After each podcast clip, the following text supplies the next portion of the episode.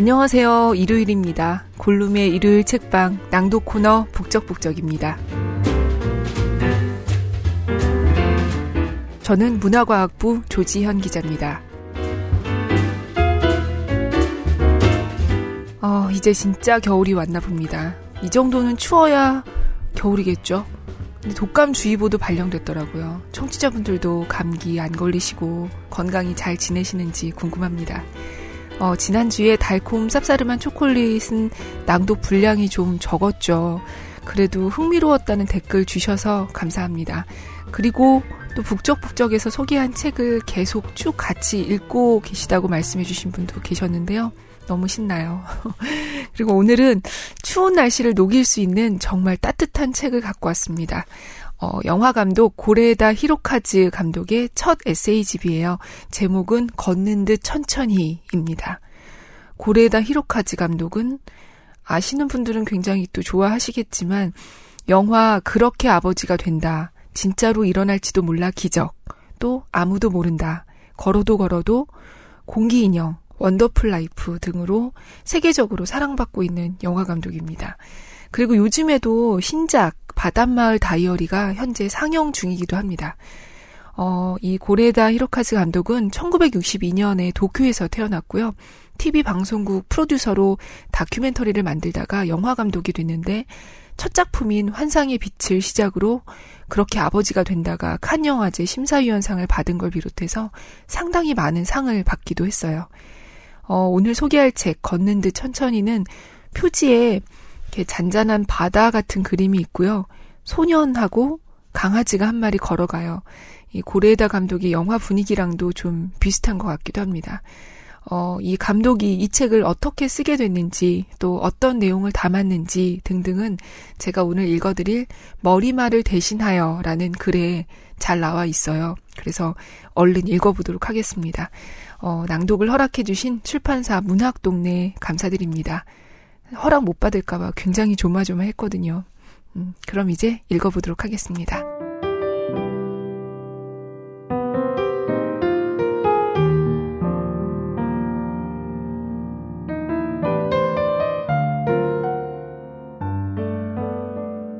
머리말을 대신하여 이제 한 달 뒤면 새 영화 그렇게 아버지가 된다를 개봉한다.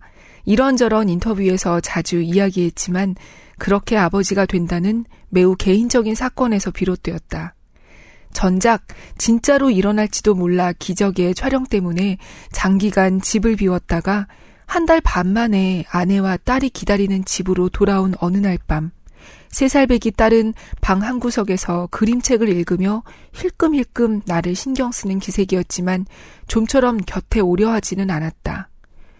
아이가 긴장하고 있구나. 그렇게 생각하니 도리어 나도 긴장이 돼버려서 둘 사이에 미묘한 공기가 흐르는 채 그날 밤이 지나버렸다. 다음날 아침 일하러 나서는 나를 현관까지 배웅 나온 딸이 또 와 라고 한마디 건넸다. 아버지로서 나는 엉겁결에 쓴웃음을 지었지만 내심 꽤 당황했고 상처를 받았다.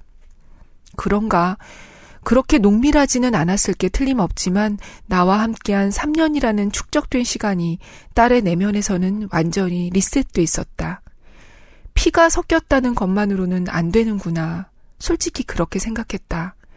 그러고는 역시 시간인가 라는 생각에 이르렀다.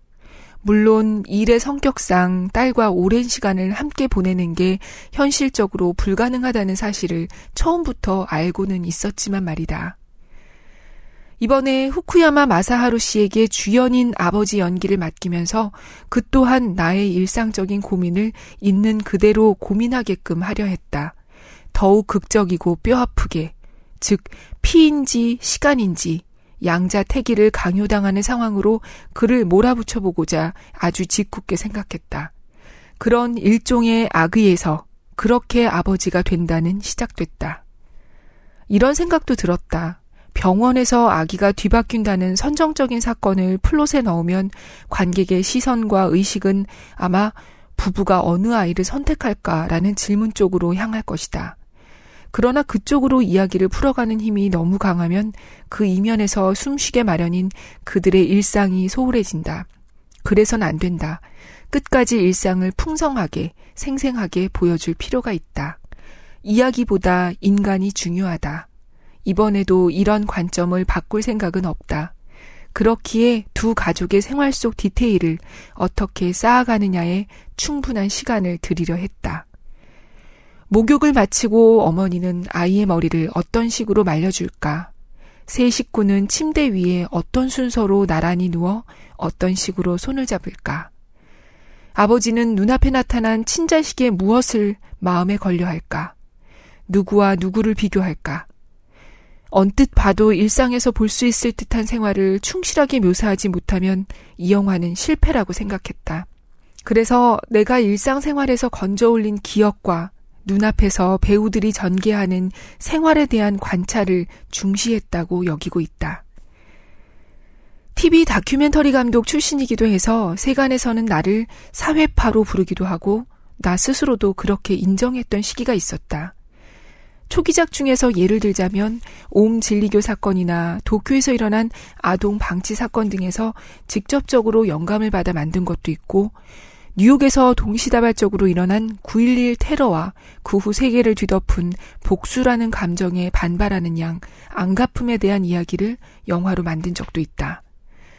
그런 태도는 어머니의 죽음에 대한 후회라는 전적으로 개인적인 감정을 토대로 만든 걸어도 걸어도라는 영화를 계기로 크게 변했다. 이 영화에는 말하자면 사회성이란 게 거의 없다고 나 스스로도 생각했다. 이렇게 개인적이고 일본적인 이야기가 과연 외국인들의 마음에 가닿을 수 있을까? 아니나 다를까? 프랑스 판권 에이전트사 사장은 걸어도 걸어도를 보고서 너무 가족적이고 너무 로컬하다며 낙담했다. 유럽인은 이런 감정을 이해할 수 없다면서 말이다. 뭐 이해받지 못한다면 그건 그것대로 어쩔 수 없지. 솔직히 별 부담이 없었다. 하지만 그럼에도 불구하고였다. 영화를 해외 시장에 내놓자 예상은 보기 좋게 뒤집혔다. 스페인 산세바스티안 국제영화제에서의 일이다. 상영이 끝난 후 멋진 턱수염을 가진 키가 큰 바스크인 남자가 큰 북 같은 배를 흔들며 나에게 다가와 이렇게 말했다. 어떻게 내 어머니의 일을 알고 있는 거죠? 한국에서도 캐나다에서도 브라질에서도 같은 반응을 접했다. 보편성이란 무엇일까? 물론 무언가를 만들 때 전 세계를 고려한다고 해서 세계에서 통용되는 것은 아니다. 만약 이렇게 자신의 내면적 체험과 감정을 탐구해서 어떤 종의 보편에 닿는다면 그보다 더 좋은 것은 없다. 당분간 그런 자세로 나와 영화와 세계의 관계를 생각해보자. 이렇게 생각했다. 그렇게 아버지가 된다도 그 연장선상의 작품이다. 나의 첫 에세이집인 이 책, 걷는 듯 천천히는 진짜로 일어날지도 몰라 기적이 개봉한 무렵인 2011년 니시니폰 신문의 동명의 제목으로 연재했던 글이 중심이다. 사실 이전에 방송국에서 다큐멘터리 프로를 연출했을 때 타이틀로 한번 사용했던 제목이기도 하다. 프로 음악가나 가수로 데뷔하기 위해 오디션을 밟는 젊은이들을 다룬 프로그램이었다. 그러나 오디션 결승이라는 비일상적인 것이 아니라 그들의 일상에 음악이 어떻게 스며들어 있는가에 초점을 맞췄다. 방송은 그들의 일상을 향해 숨을 죽이고 조용하게, 느릿하게, 걷듯이 다가갔다. 같은 제목을 이번으로 세 번째 쓰게 된 이유는 이 에세이집이 글을 쓰던 당시의 내 일상과 느릿한 보폭으로 걸음을 맞추고 있는 듯해서다. 멈춰서서 발밑을 파내려 가기 전에 조금 더 사소하고 조금 더 부드러운 것. 물 밑바닥에 조용히 침전된 것을 작품이라 부른다면 아직 그 이전에 물속을 천천히 유영하는 흙 알갱이와 같은 것. 이 에세이집은 그런 흙 알갱이의 모음이다. 아직 작은 알갱이 그 하나하나는 분명 몇 년이 지난 후 다음, 그 다음 영화의 싹이 뿌리가 될 것이다. 나는 그렇게 확신한다.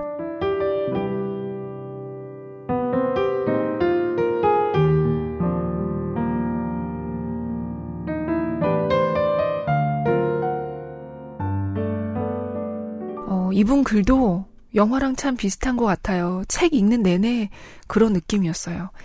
특히나 저는 직업상 이제 누군가를 인터뷰하고 영상으로 뭔가를 전달하는 게 일이니만큼 이분의 글이 더 인상적이었어요. 이어서 세 편을 쭉 읽어볼게요.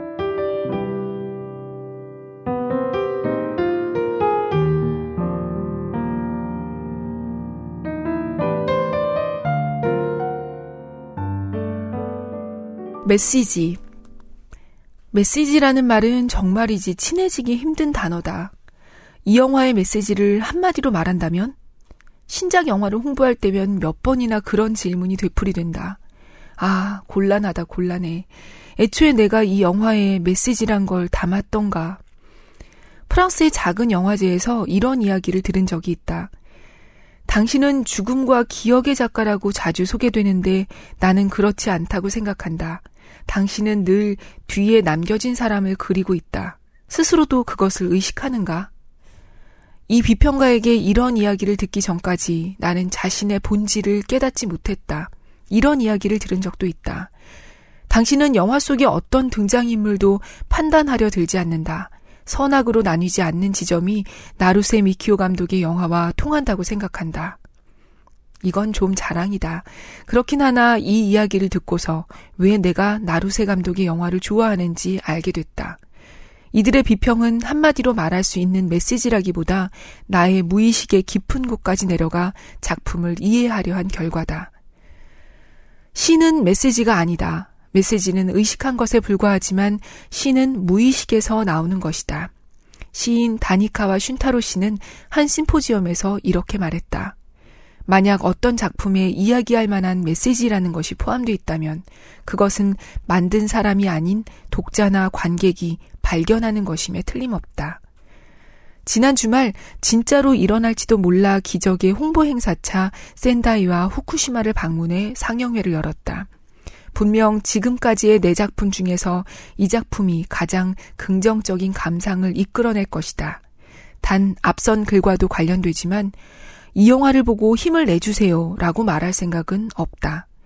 메시지의 주고받음이 존재한다면 그것은 내가 전하러 가는 게 아니라 받으러 가는 것이다. 재해지에서 아직 말로 표현되지 않은 무의식에 잠들어 있는 목소리에 귀 기울이기 위해 가는 것이다.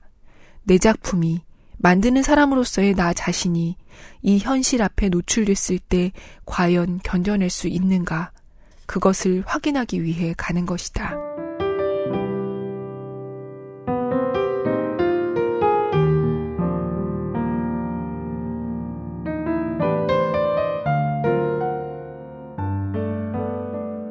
세계 영화나 TV 방송은 당신에게 무엇입니까? 이런 본질적인, 그래서 대답하기 어려운 질문을 종종 듣는다. 커뮤니케이션입니다. 최근에는 이렇게 답하고 있다. 자기 표현은 아닌가요? 그러면 이런 질문을 재차 받는다. 다른 감독은 어떨지 잘 모르겠지만 이 자기 표현이라는 단어가 이 일을 시작한 초창기부터 아무래도 잘 와닿지 않았다. 너는 무슨 생각을 하는지 알기 힘든 놈이지만 네가 만든 프로를 보면 너의 감정이 드러난다니까. 중학교 동창에게 이런 이야기를 들은 적이 있으니 스스로는 깨닫지 못한 나다움 같은 것이 영상이라는 구체적인 수단을 빌려서 내 안에서 배어나오기도 할 것이다. 다만 거기에는 무언가에 대한 나의 감정이 그려질 뿐이다. 감정이 형태를 가지려면 영화로 치면 영화 밖에 또 다른 한 가지 자신 이외의 어떤 대상이 필요하다. 감정은 그 외부와의 만남이나 충돌에 의해 생긴다. 어떤 풍경을 마주한 뒤 아름답다고 생각한다. 그러면 아름다움이란 내 쪽에 있는가 아니면 풍경 쪽에 있는가? 나라는 존재를 중심으로 세계를 생각하는가? 세계를 중심에 두고 나를 그 일부로 여기는가에 따라 180도 다르다. 전자를 서양적, 후자를 동양적이라고 한다면 나는 틀림없이 후자에 속한다. 천지 유정, 만물에 사랑이 깃들어 있다 라는 말이 있다.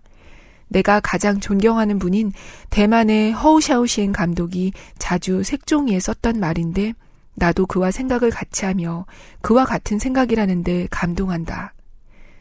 내가 작품을 낳는 것이 아니다. 작품도 감정도 일단은 세계에 내재되어 있고 나는 그것을 주워 모아 손바닥에 올린 뒤, 자, 이것 봐 하며 보여줄 뿐이다. 작품은 세계와의 대화다. 이 세계관을 겸허하고 풍요롭다고 생각하는가? 작가로서의 약점이라고 생각하는가? 그 대립은 근원적이다.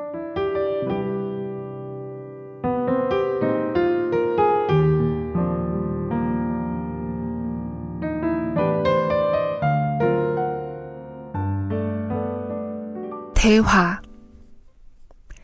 지난번에 작품은 자기 표현이 아닌 커뮤니케이션이라고 썼는데 그 주제에 대해 조금 더 말하고 싶습니다. 방송 일을 시작했을 때 알기 쉽게 라는 말을 가장 많이 들었습니다. 누구라도 알 수 있게 라고 말이죠. 시청자는 바보니까 라고 태연하게 말하는 방송국 직원도 있었습니다.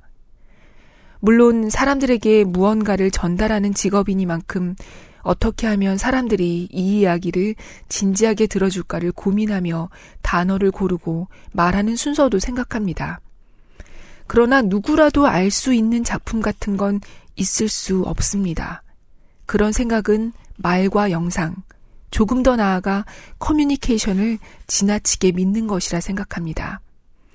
알기 어려운 것을 5분 안에 설명해 주는 게 TV 방송이라고 생각하는 분도 많겠지만 사실 한편으로는 간단해 보이는 현상의 배후에 숨은 복잡성을 그리는 것이야말로 방송이라고 여기는 가치관도 존재합니다. 왜냐하면 세계는 복잡한 것이니까요. 그 복잡성을 없는 것으로 치부하고 알기 쉬운 것만 찾는 고객들에게 영합한 결과 전부 그렇다고는 말하지 않겠습니다만 영화나 방송이 유치해졌다고 생각합니다. 그리고 현실에서 도피했습니다. 빨리 이 맛을 알도록 해 라며 어른이 아이를 높은 곳으로 이끄는 듯한 태도가 제작자의 오만이라는 소리도 언제부턴가 들려옵니다. 과연 어느 쪽의 태도가 커뮤니케이션의 진면목에 보다 가까울까요? 누군가 한 사람을 떠올리며 만들어라. 방송국 신입사원 시절 선배에게 이런 말을 들었습니다. 시청자라는 모호한 대상을 지향해 방송을 만들면 결국 누구에게도 가닿지 않는다. 어머니라도 애인이라도 좋으니 한 사람에게 이야기하듯 만들어라. 즉, 작품을 표현이 아닌 대화로 여기라고 그는 말했던 것입니다. 이를 염두에 두고 만들면 분명 작품은 문이나 창문을 열어 젖힌 듯 바람이 잘 드나들게 됩니다. 이렇게 불어온 바람은 내가 자기 표현이라는 말에서 느끼는 자기 완결감을 깨끗하게 날려줍니다. 영화 진짜로 일어날지도 몰라 기적은 지금 3살인 딸이 10살이 되었을 때 보여주고 싶다고 생각하며 만들었습니다. 세계는 풍요롭고 일상은 있는 그대로 아름다우며 생명은 그 자체로 기적인 거야. 그렇게 딸에게 말을 걸듯 만들었습니다.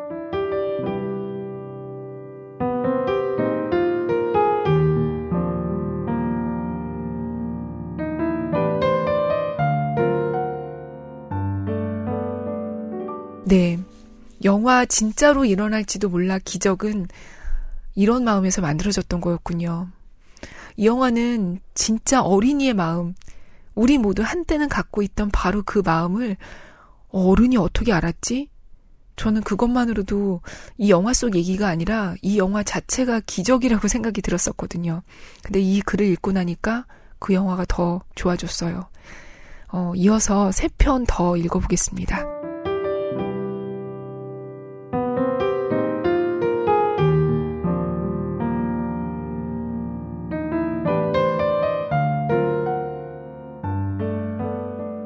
자가용.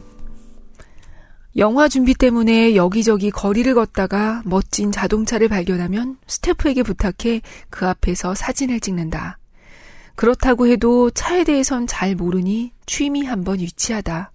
화려한 색깔의 오픈카나 외제차, 그리고 나도 알만한 닛산의 페어레이디 Z 등. 매번 그러니 요즘에는 스태프들이 사진 찍으실래요? 라고 먼저 물을 정도다. 내게는 당연한 행위지만 아무래도 이 취미는 그리 일반적이지 않은 듯 하다고 어른이 되어서야 깨달았다. 어떤 가정에든 다른 집과는 구별되는 그 집만의 약속이나 습관이 있기 마련이다. 욕조에 들어가는 방법이라든지 수박이나 딸기를 먹는 방법이라든지 딴 집에서 보면 어? 그런 식이야? 하고 놀라는 경우도 자주 있다. 우리 가족만의 남다른 가풍은 사진을 찍는 방법이었다. 고래에다 집안에서는 옛날부터 밖에서 사진을 찍을 때는 남의 차 앞에서 찍는다고 정해져 있었다. 물론 주인에게 미리 양해를 구하지는 않는다. 그러고서 마치 자가용인 양 자세를 잡고 찍는 것이다. 옛날 사진 앨범을 보면 얼마나 많은 차 앞에서 가족 사진을 찍었는지 알 수 있다.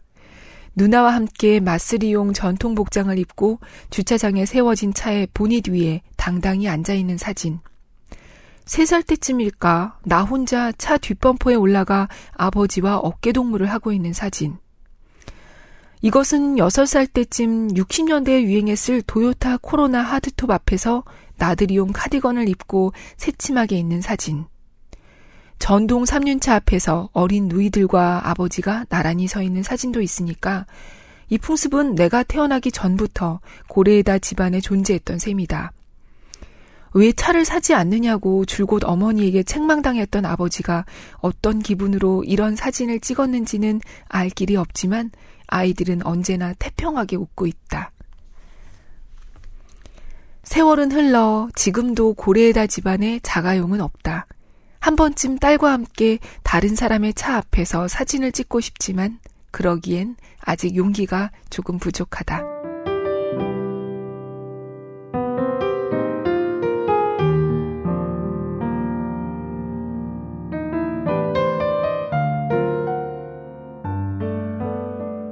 기운.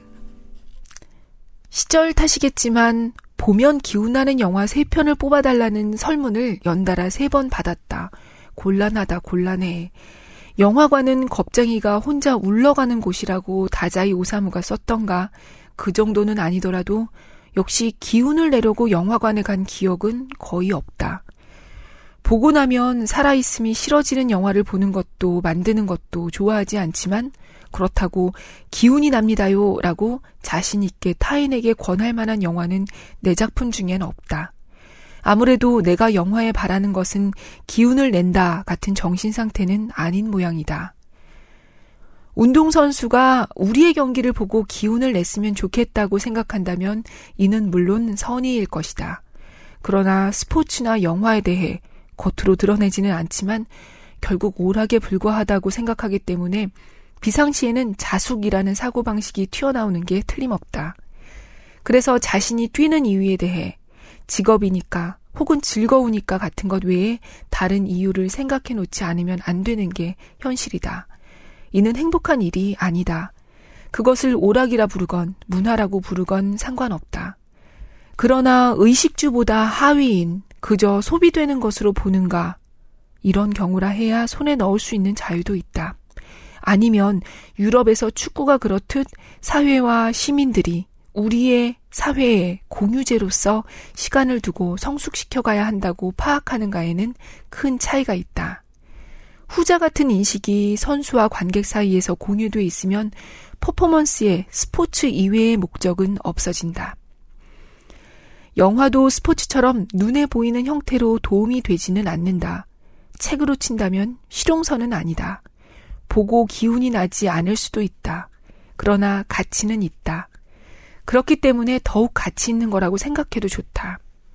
진짜로 일어날지도 몰라 기적에서 오다기리조가 연기한 아버지는 아들에게 이렇게 말한다. 세상에는 쓸데없는 것도 필요한 거야. 모두 의미 있는 것만 있다고 쳐봐. 숨 막혀서 못 살아. 하지만 이는 아내에게 이혼을 요구당한 남자의 자기 변호, 뻔뻔할 뿐이라고 생각할지도 모르겠다. 그래도 다자이 오사무는 옹호해 주지 않을까?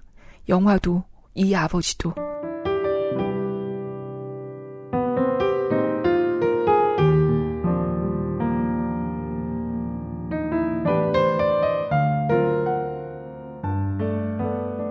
기차. 진짜로 일어날지도 몰라 기적은 규슈 신칸센을 모티브로 하고 있다. 이 영화의 음악을 부탁드린 분이 구루리의 기시다 시게루 씨. 기시다 씨와는 얼마 전 모치코역에서 열린 485기 전동차 해체 행사에서 만났는데 소문대로 철도를 좋아했다. 인터뷰어가 전차의 매력에 대해 묻자 그의 한마디. 나만의 것이 되지 않는다는 점이에요. 거기에 낭만이 있습니다. 큰 부자라면 자가용 비행기도 배도 손에 넣는 것이 가능하지만 열차만은 분명 그렇지 않다. 다른 사람과 함께 탄다는 숙명을 애초에 지닌 탈 것이다. 심오하네. 옆에서 무심코 그렇게 중얼거렸다. 철도 사진 애호가, 철도 승차 애호가 등 기차를 좋아하는 이의 종류는 다종다양하다. 매력도 여러 가지겠지만 내 경우에는 타고 있으면 아이디어가 떠오른다는 지극히 현실적인 이유가 첫 번째다.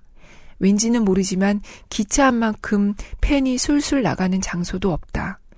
2위인 심야 패밀리 레스토랑을 멀찌감치 따돌리고 지난 수십 년간 1위 자리를 지켜왔다. 걸어도 걸어도라는 영화를 만들 때도 그랬다.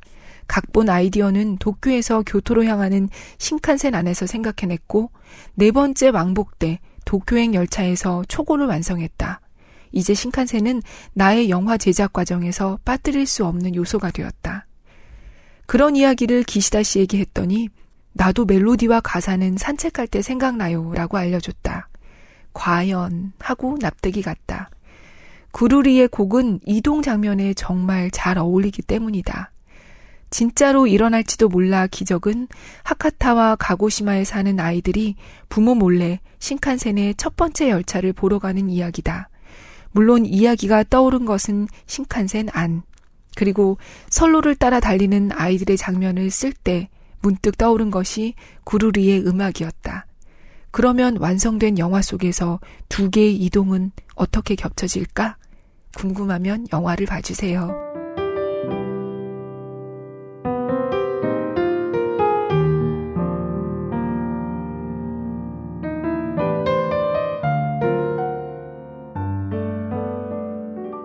어떠세요? 지금 책을 들으시니까 고레다 히로카즈 감독의 영화를 한 번도 본 적이 없어도 아, 어떤 사람인지 아주 조금은 알 것도 같아. 더 알고 싶어. 라는 생각이 드실 것도 같아요. 그 방금 읽은 자가용이라는 부분은 여기 사진도 하나 실려 있어요. 해맑게 미소 짓고 있는 어린이가 차 앞에 서 있고요. 밑에 설명에 누군가의 차 앞에서 다섯 살 무렵이라고 돼 있습니다. 진짜로 이 남의 차 앞에서 사진을 많이 찍었나 봐요. 어, 이 책에는 고레에다 감독이 연출한 영화나 출연 배우들, 또 동료 제작진들에 대한 얘기도 있고요. 국제 영화제에 참가했던 얘기도 나오고, 또 작은 일상에 대한 글도 있고, 원전 문제에 대한 얘기도 있고, 어, 저작권 때문에 여기서 더 많이 읽지는 못하지만 감독의 다양한 생각이 담긴 글이 실려 있습니다. 마지막으로 이 책의 마지막 글이기도 한 망각이라는 글을 읽어보겠습니다.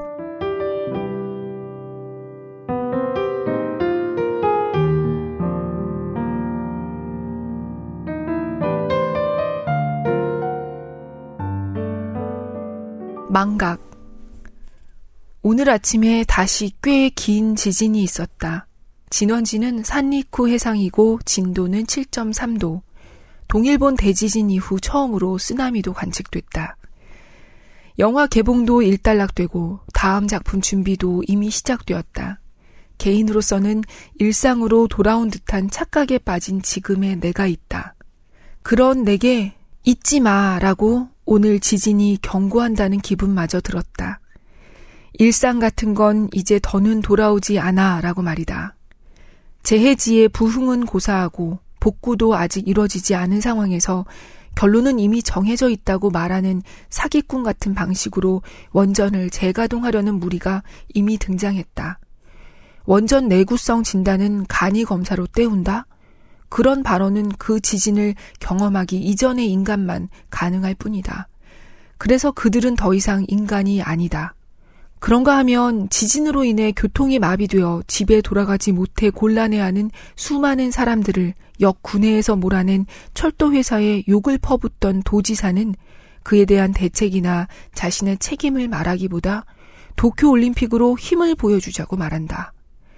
그의 아들은 이런 환경에서 아이를 키우는 것이 불안하다고 목소리를 높이는 사람들의 상황을 집단 히스테리라고 부른다. 빨리 잊자.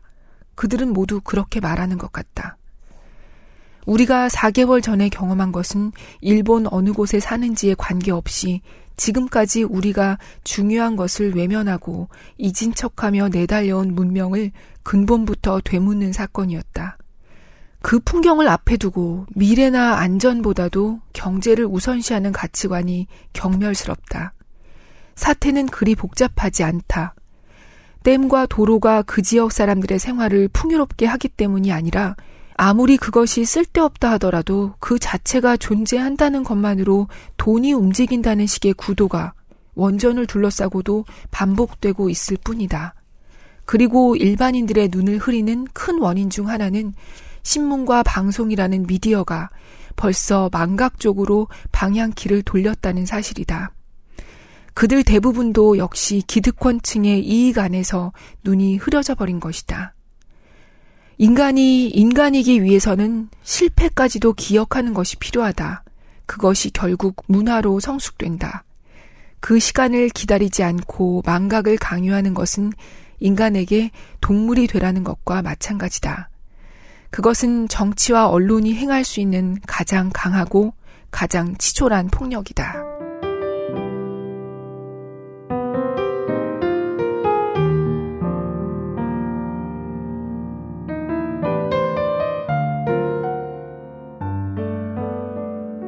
네. 오늘 읽을 부분은 여기까지입니다. 오늘 책을 들으시니까 어떠세요? 어, 책도 읽고 싶어지기도 하고, 영화도 보고 싶으시죠? 아닌가요? 어, 이, 이 감독의 팬들에게는 오늘 북적북적이 반가운 시간이었기를 또 이분을 아직 몰랐던 분들에게는 새로운 정보가 됐길 바랍니다. 어, 그리고 이 책을 번역하신 분이 중앙일보 이영희 기자예요. 개인적으로는 전혀 모르는 분인데요. 신문의 칼럼을 늘 재밌게 읽고 있어서 왠지 친근한 느낌이 있었거든요. 번역가가 누군지 모르고 이렇게 읽다가 맨 뒷페이지에 옮기니 설명을 보고서 왠지 반갑기도 했습니다. 어, 저는 고백하자면 요즘 책을 많이 읽지 못하고 있어요. 눈치채셨겠지만 지난 몇 주 연속 예전에 읽었던 책을 소개하고 있고요. 어, 왜 스트레스를 많이 받으면 저는 잔잔한 음악도 못 듣겠고 차분히 책도 잘 못 읽겠더라고요. 어, 오늘 소개한 책은 이렇게 아, 나 요즘 긴 책은 잘 안 읽혀 할 때도 쉽게 읽을 수 있는 것 같아요. 작고 가벼워서 갖고 다니기도 좋고요. 어, 오늘은 여기서 이만 인사드리겠습니다. 안녕히 계세요.